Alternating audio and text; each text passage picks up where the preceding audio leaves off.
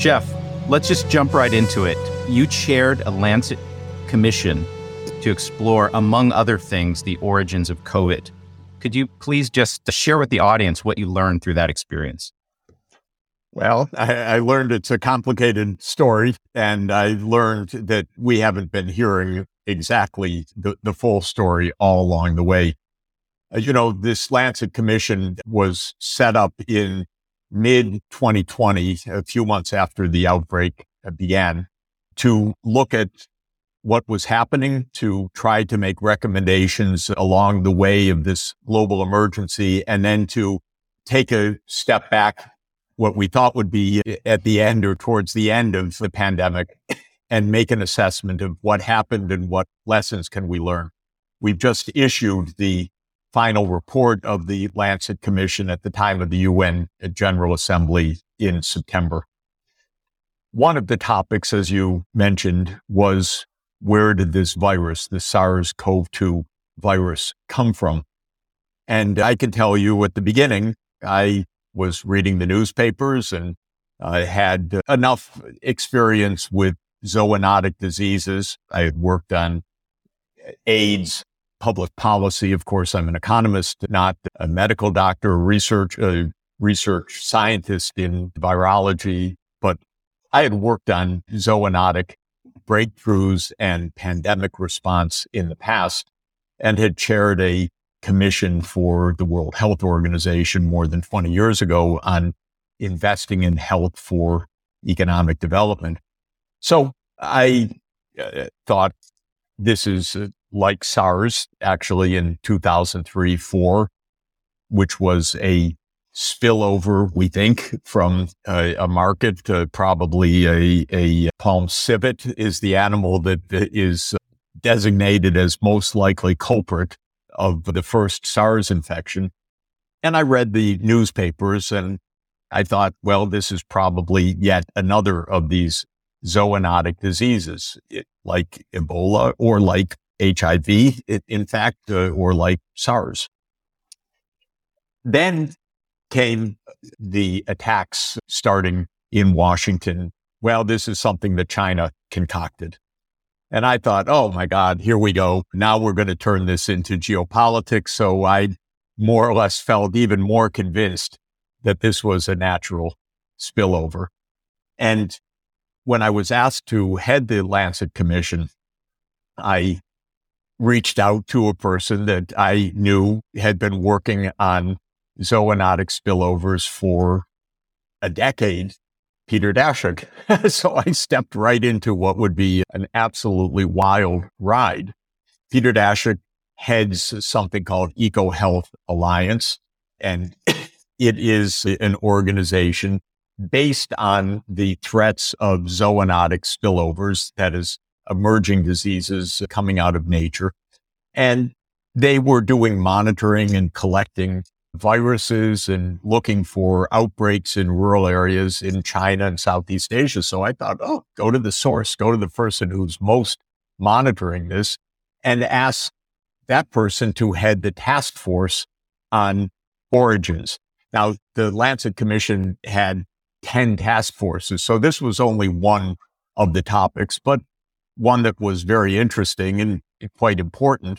And went ahead after I asked him to head that task force.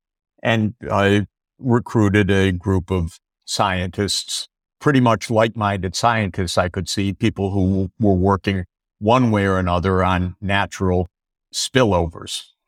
So that went on for a, a few months and we were attending to other issues. Should you wear face masks?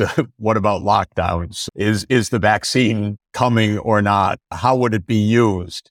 There were so many issues and debates and the origins was in, in a way, seemingly an intellectual exercise, but not the most immediate practical concern.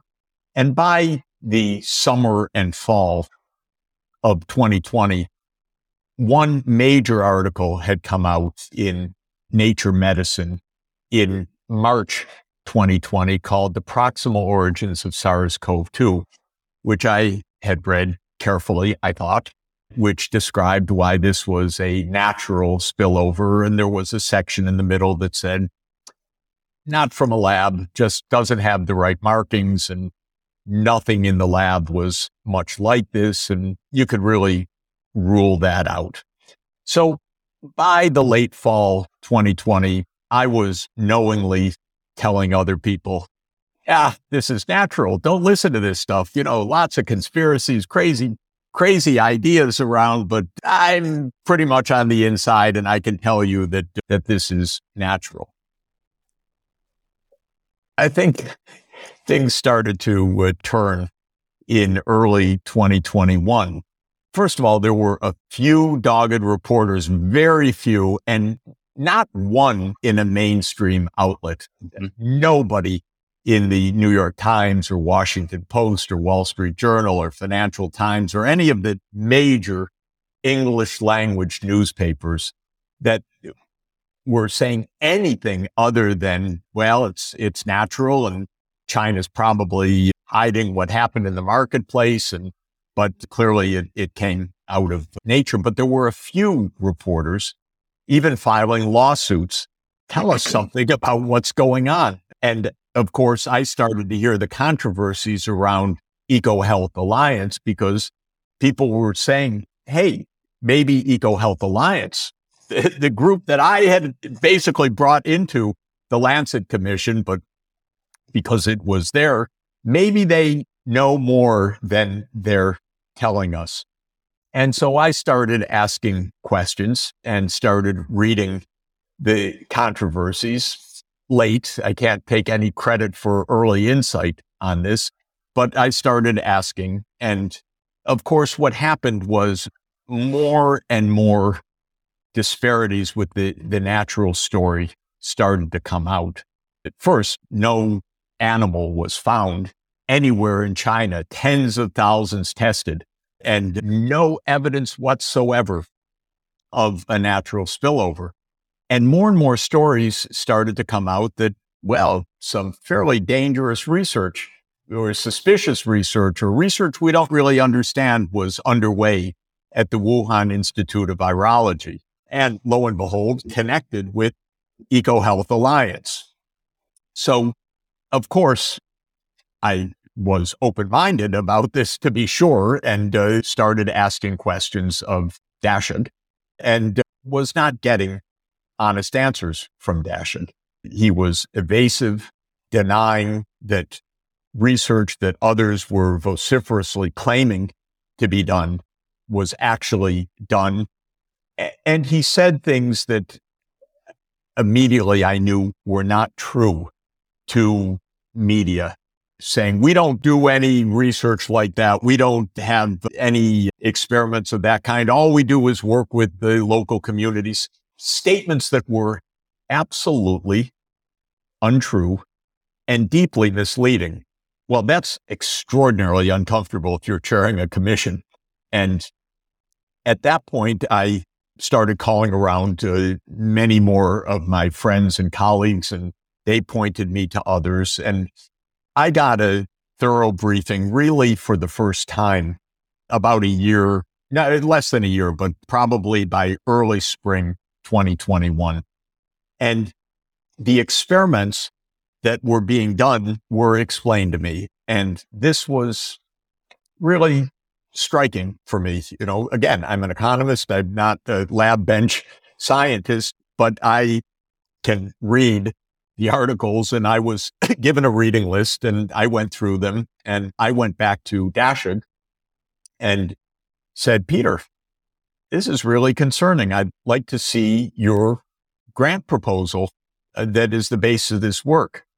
And he said, no, no, I can't give that to you. And I said, uh, what do you mean? This is an NIH grant and I need to see it. I need to understand this right now. No, no, no. I can't give this to you. My lawyers said I can't. Whoa, Peter, we're a transparent commission. You're heading a task force on origins. If you can't give this, you can't chair this commission. That's for sure. To clarify, the, Jeffrey, that was a funded grant? A yes. Grant? Yeah, that one was a funded grant. So and I wanted to know the details of it. it was potentially available through FOIA or other method in, well, in the future. It, it, it, it soon came out by FOIA, so I got to read it, but not from Dashik. and so I started to see the resistance inside. I told him he could not chair this uh, task force. He could stay on the commission, but he could not be in charge of this. Then, soon afterwards, that very grant was FOIA'd and was released by Freedom of Information Act. Whoa, that was uh, quite concerning because this documented exactly the dangerous research, especially in, in this case, creating chimeric viruses by taking virus backbones and replacing spike proteins on that backbone to test for pathogenicity and transmissibility, infectivity of the chimeras. So the kind of gain of function research that was increasingly being debated on the fringes, but not in the mainstream. And where NIH was saying, we, we don't, we don't support of function research. And there was the, con- uh, the confrontation between Rand Paul and, and Fauci and Fauci absolutely denied all of this. But then the pipeline started to open up a little bit. And I saw that what Daszak had represented to me was absolutely not true. So I told him, you can't be on this commission. You can't be on the task force. At which point the task force erupted against me. Sachs, you're siding with the, the dark side, anti-science and, and so forth. And I said, look, I want from all of you clarification about potential conflicts of interest. Are you associated with Wuhan Institute of Virology? Are you associated with EcoHealth Alliance? Do you have other affiliations that could be potential conflicts of interest? Because I'm chairing a transparent, open, unbiased assessment, and I need to know now from you. Silence. Silence from the group. I gave them a week. Please submit things. If you have any doubts, please talk to me about the doubts because I need to know about them and we can talk them through. Silence. Two weeks, three weeks, no response at all, except that one of the scientists on this task force absolutely lambasted me for recklessness, anti science, and really in extraordinarily crude terms, I must say. Pretty, I don't know, this is just words in a, in a world of much more violence. So, uh, you know, one can take it, but still really excoriating terms about gross irresponsibility and gross anti scientific and unprofessional behavior because of this and so forth. Then the next FOIA came out the next week and showed that that guy was a co-investigator with Daszak on the grant. I could not believe it because I had asked for any kind of conflict of interest. The guy that is excoriating me is up to his neck in exactly this research program and never admitted it. Okay. So could I could I ask you about that particular sure. research program? So it's NIAID. That's correct. By Fauci. They do bioweapons research, and some of their funding comes from defense or sort of spooky sources, and they're one of the biggest in terms of funding institutes at NIH. Is that am I correct in thinking that? Yeah, they don't call it bio warfare, and I cannot authoritatively tell you what they do. They call it biodefense. But the fact of the matter is that they manage the U.S. biodefense program to a very significant extent and they right. don't want us looking. That's for sure. They right. don't want so, us to know. They don't want us to know the details and they don't tell us the details. And so, so by, by, by treaty, we are not allowed to do offensive research on bioweapons, but we're allowed to do defensive research. But the line is very blurry because if you're developing a vaccine against potential weapons your enemies might use, you still need to have access to dangerous viruses that the enemy might use. And so the, the line is, I think, very unclear between offensive and defensive uses of, of bioweapons. Well, I, I, think it's unclear for a much simpler reason as well, which is that it is completely unsupervised from the public point of view. We don't have a clue as to what's going on. And they don't want us to know. And they're not telling. and they're not telling Congress and they're not telling the public. And by the way, one of the interesting Freedom of Information Act responses by NIH, by this NIAID, was a lawsuit for them to report on their research on SARS-like viruses, coronaviruses, and they they released, and you cannot even believe it, but you can find it online. I think it was the Intercept that that had this one. They released a, a 290 page report that has the cover page of the NIH research program, essentially on beta coronaviruses. And then every one of the 290 pages is 100% redacted. In other words, they, they, they gave as response to the lawsuit 290 blank pages and we're supposed to trust them, which of course, as my story progresses, I, I don't trust them to turn around because they haven't told the truth from the very start. So just to not go into every twist and turn of this saga, suffice it to say that the group that had assembled was completely uh, in up to their necks in EcoHealth Alliance, Wuhan, everything. So I disbanded that entirely. But we came to understand pretty quickly that there were two huge kinds of problems uh, that were at stake. One was the research that was underway was dangerous, certainly. And it was US funded, US backed, and US technology, I would say, to a great extent, and especially technology led out of the University of North Carolina, where this cutting edge viral manipulation is done. And that's one part. And somebody leaked the uh, proposal that was made to DARPA, the Defense Department Research Agency, for an extraordinarily dangerous set of experiments, a really remarkable document called the Diffuse Proposal, which is a three-way partnership of University of North Carolina, Wuhan Institute of Virology, and EcoHealth Alliance. And the proposal on page 10, which is, it says, this is 2017, it says there are more than 180 previously unreported strains of Sarbecoviruses, that is SARS-like viruses.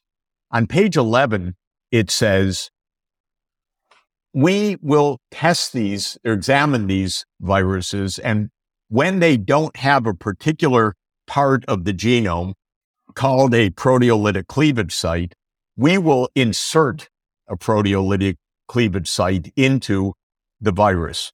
What they're saying there is we will deliberately make these previously unreported viruses much more dangerous because the research program at UNC and in association with others had established clearly that adding in this piece of the genome called a proteolytic cleavage site and specifically a furin cleavage site, because furin is the enzyme that cleaves this spike protein. By inserting that, you create a dangerous pathogen. That's the bottom line. And that so was I, the research program. Can I interrupt for one second? So yeah this was five years ago that this proposal was written. And five years in the field of gene editing is a really long time. So when you talk to actual experts, how many of them would say not not only uh, a, a you know could SARS could COVID have come from the lab, but even putting that aside, if we wanted to, could we actually, t- with today's technology, actually make something as dangerous as COVID? Well, well how, uh, for, first of all, the, the, what, what we have in SARS-CoV-2 is a SARS-like virus with a furin cleavage site and maybe with some other tinkering, but the core of the biological innovation, whether from nature or from a laboratory, is to add the furin cleavage site. And that is four amino acids that make all the difference in the infectivity. SARS just is not very infectious. That's why it died out after killing several hundred people, but it died out. It didn't kill 18 million people because it's not so infectious.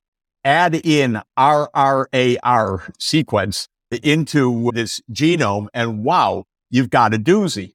And so the real question that, and I'm coming to this second part, the, the real question is where'd that furin cleavage site come from? Okay. Well, the diffuse grant said, ah, maybe they put it there because especially in retrospect, looking at the sequence of research articles and interviews that Ralph Barrick, among others, gave, he's the head of the lab at UNC. They were on the trail of furin cleavage sites. That's for sure. This was a major focus because they knew that's the secret sauce to make a SARS-like virus really dangerous. So they were on that trail and they wanted to do these experiments. Okay. That's one thing that we learned in the fall of 2021. We, the public. The second that thing that we learned is that there was an incredibly, uh, incredibly uh, suspicious, and I would say at this point, manipulative series of meetings in late January to early February 2020 that has been brilliantly documented by the reporter Emily Kopp the U.S. Right to Know organization. And through all the lawsuits that U.S. Right to Know and others have undertaken, she has pieced together a timeline that really makes your hair stand on end. And the timeline is basically that in late January 2020, a lot of scientists were saying, whoa, look at that furin cleavage site.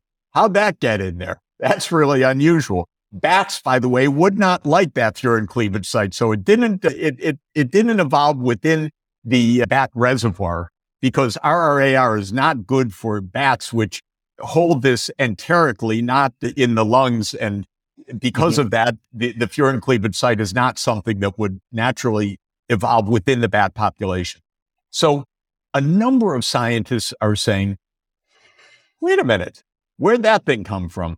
This is again within a few weeks of the genome being known, and it was posted ostensibly January 11th, 2020 for the world to see. And the scientists looked at it and said, quite immediately, they focused right in on this one S2 junction of the spike protein, saw the furin cleavage site, said something really odd is going on. Mm-hmm. So Fauci and Collins, Collins being the head of NIH, called a conference call for February 1, 2020. This, this, is the call with Jeremy Farrar at the Wellcome Trust. Yes. So Jeremy Farrar at Wellcome Trust organizes uh, the call and then summarizes it in an email and thanks to not, not thanks to transparency and honesty, but thanks to Freedom of Information Act, we know what was on the call. And what was on the call was that most of the scientists said, eh, pretty suspicious.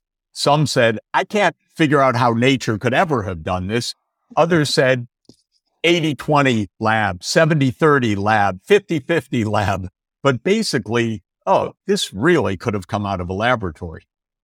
So j- just then, to reiterate, just to yeah. reiterate, early 2020, initial reactions, having known that now that we knew what the genome was for COVID, initial reactions were plausible to have been of lab origin, maybe some people even 80 20 lab origin.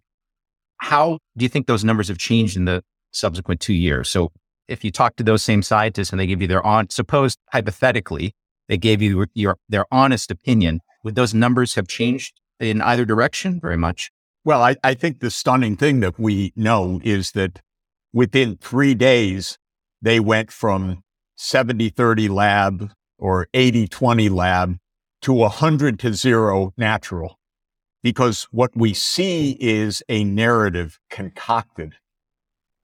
Concocted. Right. Right. I, Not, I, I, I accept your claim that there has been an active cover up or deception. Yes. Yep. The, the, secondary issue is though, what is the sort of best scientific opinion today about? Okay. So the best scientific opinion depends because those who are in on this narrative are dug in deeply.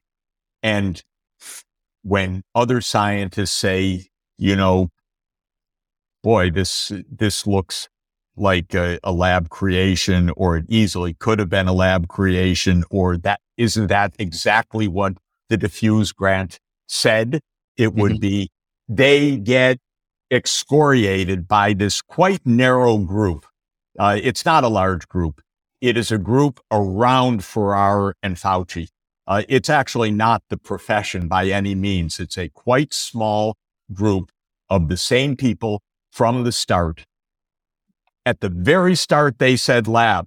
Three days later, they said nature. You can even track comments that, gee, this would be bad if the rumor started that this was from a lab and so forth. So they concocted a narrative without the scientific basis. What's fascinating for me, and I mentioned it obliquely earlier, was I then went back to read Proximal Origins as all of this was spilling out. And I just could not believe what I had missed the first time. And I think what everybody missed because almost a joke. In the section where it says this couldn't have come from a lab, the argument is this couldn't have come from a lab because it's unlike any previously reported virus. That's the argument. Well, first of all, it could have been an unreported virus. We know from diffuse that there were more than 180 unreported viruses. But they say, no, it wasn't like a previously reported virus. And then what made my jaw drop is the footnote to that statement is to a 2014 paper. That's almost a joke. I recommend everybody look at footnote 20 uh, to proximal origins because it's unbelievable. They're looking at an outbreak in 2020 and they're denying that it could have come from a lab, citing a 2014 paper. And what is absolutely profoundly inappropriate about that paper is that they don't say, we don't know what the lab was doing. We need to know what the lab was doing. We can't make definitive statements about what the lab was doing because we're not privy to them being in March 2020 and not having access to the lab notebooks. They don't say any of that. They don't even hint at the idea that more information could be found out by understanding the experiments that were being done. They just put the curtain down and say, no, it is not from a lab. And that's the phoniness of what happened. That is a concocted narrative. That's for sure. They made it up. Now they justify it. God knows they could even be right, by the way. But yes. they were not making these assertions on the basis of scientific evidence or rigorous thinking or even thinking plainly about the kind of evidence one should have to make these announcements. Now, what happened afterwards was they said this in 2020. They tamped down all of the counter arguments who were then labeled as fringe scientists. And, and they thought that they would tamp this down once and for all. Then the diffuse grant was leaked or the grant proposal was leaked. What's interesting is not one of those scientists involved in Proximal Origin said, Oh, I didn't know about that. Oh, that's interesting. Well, that, that changes something about what we said. Not one of them. My view, they're not being honest. It's not that they're so sure because they don't have an animal in the marketplace they, by the way, even if there were an animal, they have no single, even remote story other than hand waving about where the furin cleavage site came in. That's not a simple story. One side says, Hey, we're going to put it in. That's our research program. The other side says, Hmm, I don't know. I don't want to talk about it. And yet we're supposed to believe that I don't know. I don't want to talk about it as the definitive story and just ignore what you're seeing on the other side, which says, hey, we are doing research to put that into SARS viruses. Let me let me just make sure I understand. So there was already a proposal in 2017 to insert the furin cleavage site. Now, that grant was not actually funded, but no one is saying now that the technologies or the methods that they were proposing to use wouldn't work in reality. No one is saying that, are they? No, in fact, people are telling me that the research was actually done. In fact, actually done before the research proposal went in. Mm-hmm. So I, have heard from one of the which reviewers, is, which is common in NIH, which is common yes. for NIH. Yes, which, which, because I expressed to somebody, I expressed to somebody that the fact that the research proposal was turned down, to my mind, was meaningless in terms of the investigation because you constantly make a research proposal, and if it gets turned down, you continue anyway, mm-hmm. or you. And the person said to me, Jeff, I was the reviewer. The research was done before the proposal went in. So it's even more than that we have the capability. I, I think there, I've not heard from anybody, not a single scientist to claim that you couldn't make this thing. It's, it's pretty straightforward. Not for me, but for those who do this. And Baric's reverse genetic system technology is the platform that makes this stuff. And so nobody's saying it can't be done. What we do know is it was the intention to do it. What we do know is that there was a massive library of materials that is uh, genetic material to do this. What we do know from Baric also very interestingly is the motivation to do it, or at least one motivation. He explains in one interview in a quite fascinating way. He says, look, nature makes all sorts of new viruses and so forth. We need to be ready with vaccines. And we need the most powerful possible vaccines because we don't know what's going to come after us. So we need to test our vaccines against the most powerful pathogens. And we can't just expect that we're going to collect the most pow- powerful pathogens. We need to make the most powerful pathogens so that we can actually test the vaccines against them. And this is stated in a 2015 interview. I, I just a, want to emphasize, Jeffrey, that from the national security standpoint, that's not crazy, right? So if, if you think th- this is the way that our enemies are going to make a really dangerous weapon, well, we need to make it ourselves and test vaccines against it. So it's absolutely not, it's not crazy from a NatSec perspective, right? It's dangerous, but it, you can understand why they would uh, act that way, operate that way. It is true, but it is crazy to do it in a BSL 2 facility, meaning to do these experiments on dangerous pathogens in a low biosafety level lab, which did is apparently did you really okay. mean two or three? I, I thought I, were... I, I, I, meant two because I've been told that that in Wuhan this was done in BSL two conditions. I don't know whether that's absolutely the fact, it, it but should, that's what I was told. Be, it should definitely be three or above. yeah, yeah.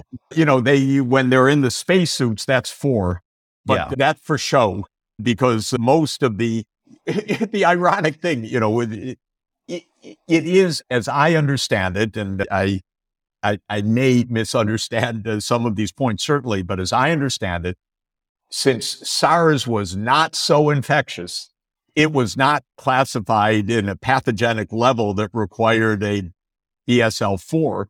Mm. And one thought is that one of the reasons why the US was partnering up with China, partly it was to get access to the vaccine, to the virus uh, strains that were there, no doubt.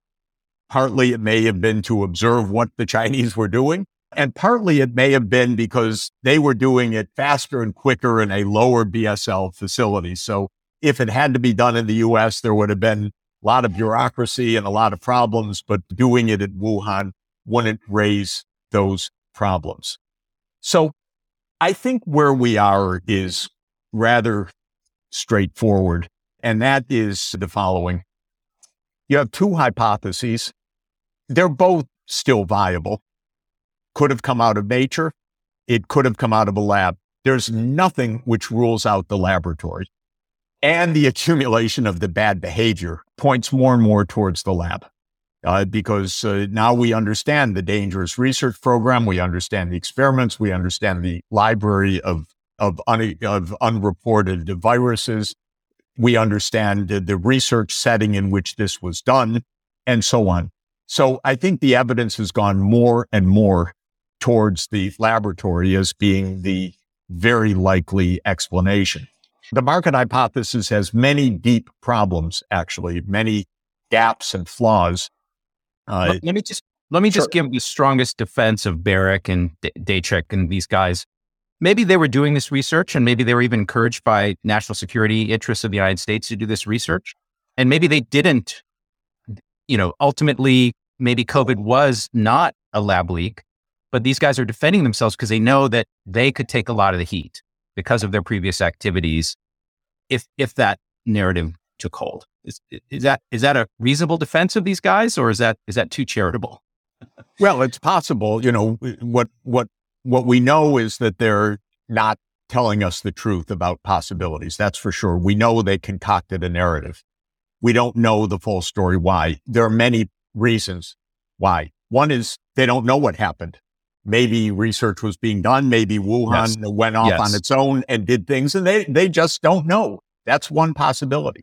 Second possibility is they know they were part of it and they're covering it up.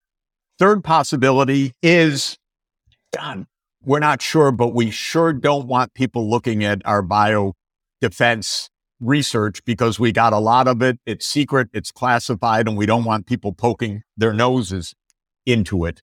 So I think it, the, the fact is we don't know, but frankly, it's not a defense. I, I think for scientists, the only defense is here's our lab notebooks. Here's what we were doing. The chips will fall where they might, and we need to know. That's, by the way, the only justifiable position in this, which is that there is transparency. So we figure out what the heck is really going on, where this came from, what the risks are, what we need to do to stop this pandemic and, and move forward to stop future pandemics. You know, there's a lot of dangerous research underway. I think this is irrefutably true, but it's unsupervised. So this is another reason to find this out because if it didn't happen this time, it's going to happen the next time. And we really need to get this under control. I personally lost uh, confidence in NIH in this. We never got an honest view. Not only that, we got a deliberately concocted false narrative about this. And that's not satisfactory when you're dealing in high stakes risks because where, where could the trust possibly be? I think there are a couple of other things to add, Steve, that are uh, important in this. It, it, we heard, but I don't think we were hearing clearly enough what Robert Redfield, the head of the Centers for Disease Control, was saying to us. He was the head of one half of the U.S. response to the pandemic. He believed from the start that this very likely came out of a laboratory. And Fauci shut him down. And Redfield knows a lot. So this is not some crazy outside view. This is the view of one of the most significant insiders, someone extraordinarily experienced, by the way, in the U.S. biodefense sector, who is aware of who does what, when, and how, and who says, wait a minute, you never looked at the possibility of the laboratory. And when I raised it with Fauci, he, his response was to keep me out of all meetings rather than to take an honest view. So we have step by step more and more reason for thinking it's not just us looking in saying, God, this is weird. It's people that were right at the top in the midst of this being stopped from having an honest view. And what Redfield and others have also pointed out is that while we did not pick up the signals from Wuhan in the fall, because there are signals coming from everywhere in the world all the time about things, and most of them are really noise in the end. If you look back retrospectively, it's pretty clear at least according to what I'm told, that there were some strange things happening in Wuhan already in September and October. And that fits the normal phylogenetic clock mm-hmm. for this outbreak. Because if you look at the variants, the mutations, the strains, and you try to figure out when the original spillover occurred, the dating is October or November, not December.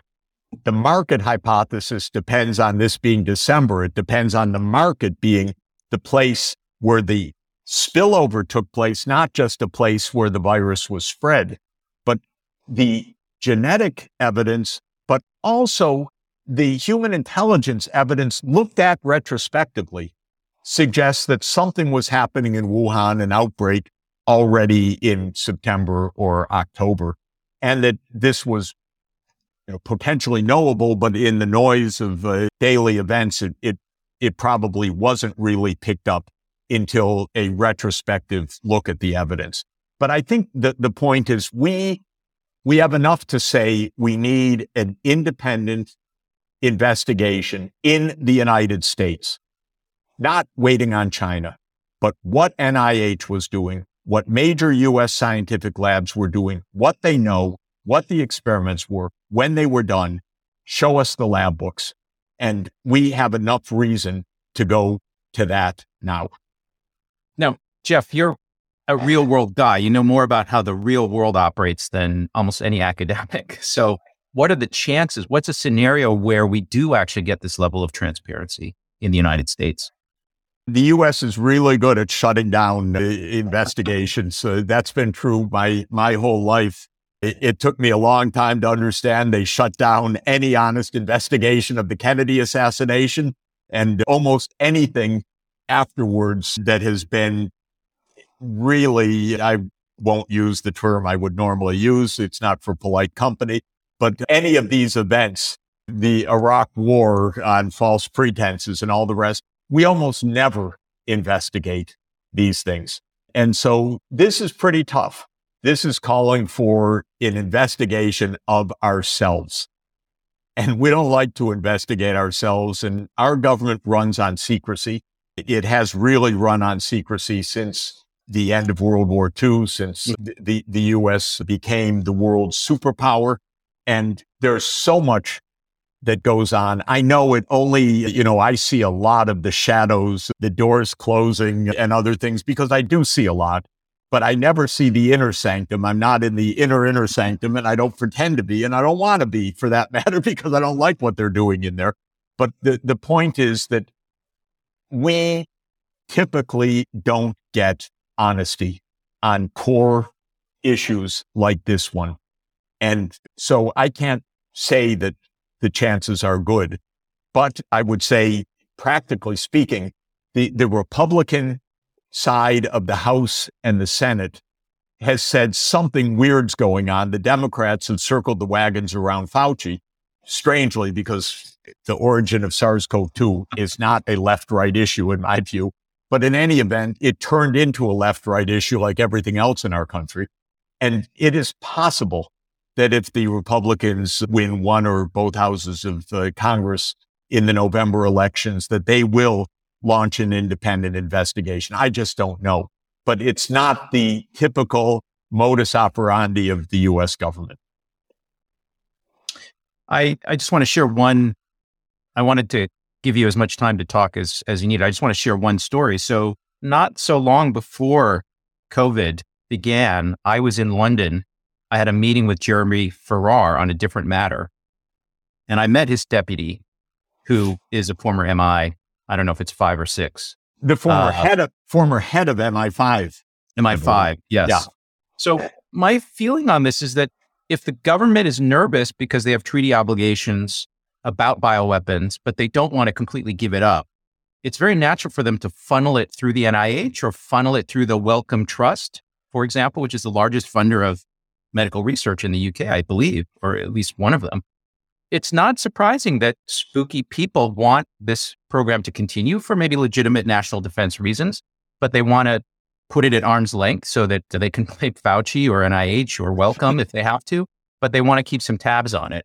And it's also a good way to keep tabs on what scientists in other countries like China are doing if you're funding some of their work. If, if you have contacts with the leading researchers, maybe they're not doing anything related to defense. Maybe they're just trying to, un, you know, understand how to build better vaccines.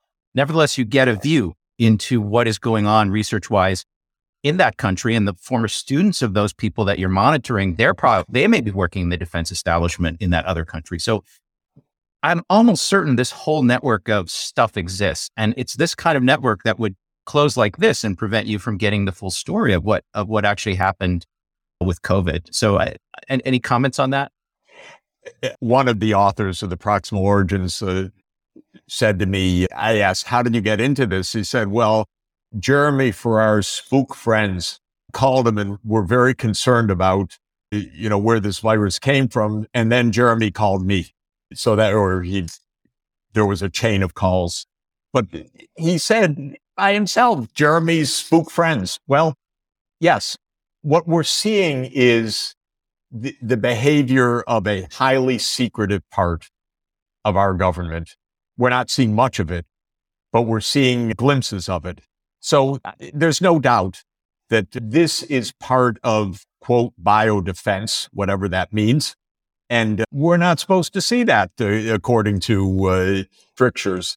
But unfortunately, an epidemic broke out that has claimed 18 million lives. So people are rather interested of where this came from. And I think what you're saying is absolutely correct. This is a network and it's a network that is the opposite of transparent. And yet science, when it gets involved in such networks, is really unpleasant, actually.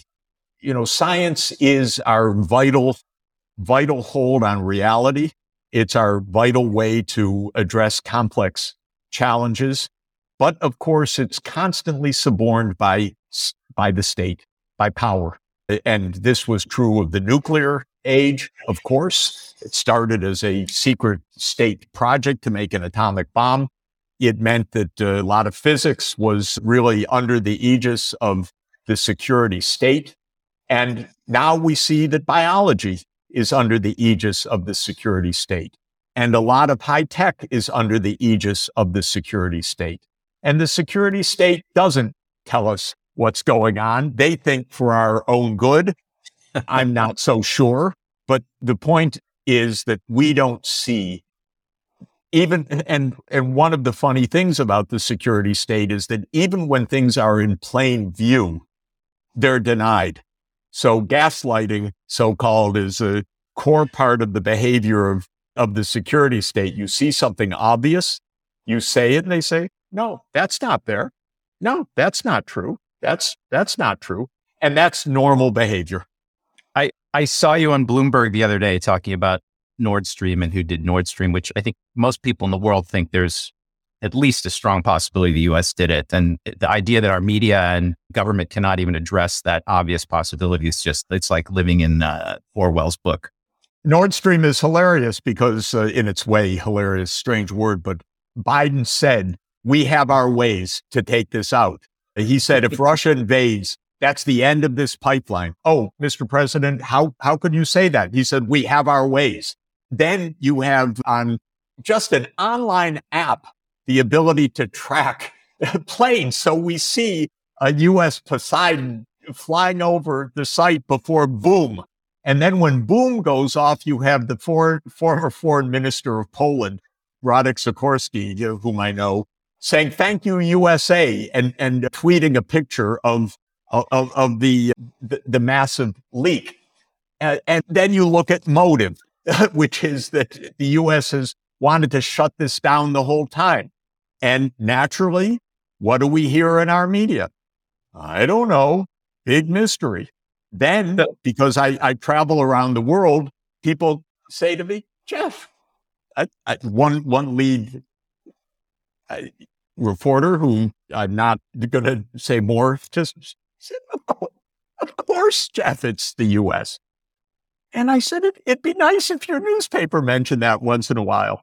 But that is exactly like this. You see it straight out and you cannot get a straight answer. You get, well, you're not welcome on this show. I was supposed to be on for a bit longer, but that was the end of that interview. So this is uh, this is how this world works.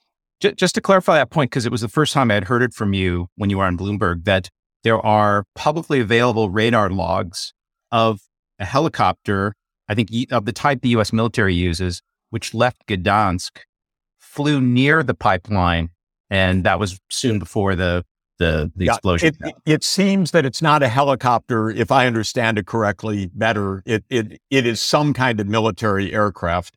And there's a Twitter account at Sander underscore 2021 on an October 1 tweet where you can look.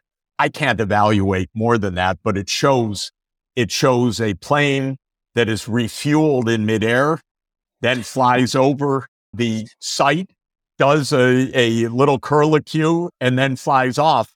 And this was tweeted already on October 1. And you can, you know, it's, it's on, on the website. Uh, and people can evaluate it. I, I can't fully, I mean, I can't even, I won't use the word fully. I can't evaluate it, but uh, boy, I, I want answers. I want answers to this, just like I'd like answers to, to COVID, not just we don't discuss this. I, will give you another one if, if, if there's just to, to riff on this for, for one more moment, we've had this extraordinarily dangerous shelling of the Zaporozhye nuclear power plant. Now, the Russians control the plant, and the Ukrainians are trying to take it back. And the shelling is of the plant. And our newspapers say, well, we don't know who's shelling it, but it's very dangerous. And I say, well, if the Russians are inside and the Ukrainians are trying to take it over, maybe it's the Ukrainians shelling it. But our media does not allow any word against Ukrainian actions, not a word. So I've asked around to very senior people. They say, yeah, Jeff, of course, it's Ukraine shelling the power plant, but you can't find that in the public discourse because we are told stories and we're told them whether they make any sense, even when they're absolutely captured on film. Doesn't matter. We're told stories. And that's how the US government operates. You know, I think it's especially infuriating to scientists and academics who are used to carefully reading the evidence and demand some level of honesty and integrity and self consistency in the kinds of things that they read. And the, the current era is just, it's, it's, it's driving us nuts, I think. Yeah. And also, you know, our lives are you go into a seminar and your colleagues attack you to like nothing if you make one slip because you're supposed to be on your toes with the evidence and, and being able to make your case. And that's a healthy process. You know, that, that, that's the really healthy process. So we're confronting a sociology of knowledge in this case that's completely different. The government's not interested in the truth. The government's interested in the message. The government's interested in the power. The government's interested in the outcome. The government may say very well, Hey, we're protecting you, you idiot, whatever it is. but it's not interested in, well, who took out the pipeline or who created or where did the virus come from or who's shelling the power plant. Not interested in those questions, really. Well, Jeff, I, I want to say I really admire your courage. And I, I, imagine the last year of your life has been maybe qualitatively different from all the previous ones because you, you come out against the narrative on some key topics. Do you, you want to say anything about that? What the, was, has there been a personal cost for you? Well, look, I, I, I think we're in a dangerous situation worldwide. So I think we need some truth. That, that's the basic, basic point. Great. Maybe we should just end there, Jeff. That was fantastic.